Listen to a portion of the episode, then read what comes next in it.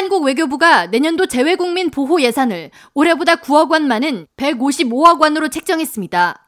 외교부는 2023년도 예산안을 올해 3조 53억 원보다 약 10% 증가한 3조 206억 원으로 편성해 국회에 제출할 예정이라면서 이같이 밝혔습니다. 외교부는 재외국민 보호와 재외국민 서비스 제고, 2030 부산 세계박람회 유치 지원, 국제무대 리더십 강화와 신흥 안보 분야 논의 선도 등에 중점을 두어 내년도 예산안을 편성했다고 설명했습니다. 재외국민 보호를 위해 외교부는 43억 원을 신규 편성해 디지털 영사민원 시스템 구축 사업도 추진할 계획으로 여권 기반의 해외 본인 확인 서비스 도입, 비대면 원스톱 영사 서비스 제공을 위한 시스템 구축, 비상 상황에서 응대율을 높이기 위한 영사 콜센터 재택 상담 시스템 구축 등이 디지털 영사민원 시스템 구축 사업에 포함될 예정입니다.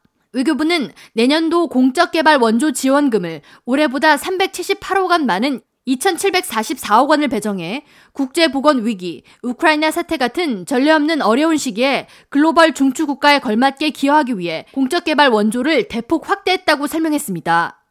공적 개발 원조 가운데 아프리카 원조는 올해보다 34.9% 많은 2,385억 원, 중남미 원조는 올해보다 46.4%가 많은 972억 원이며 또한 2030 부산 세계박람회 유치를 위해 박람회 기구 회원국의 대다수를 차지하는 소규모 개발 도상국들에 대한 무상 원조 예산을 115억 원에서 780억 원으로 대폭 확대했습니다.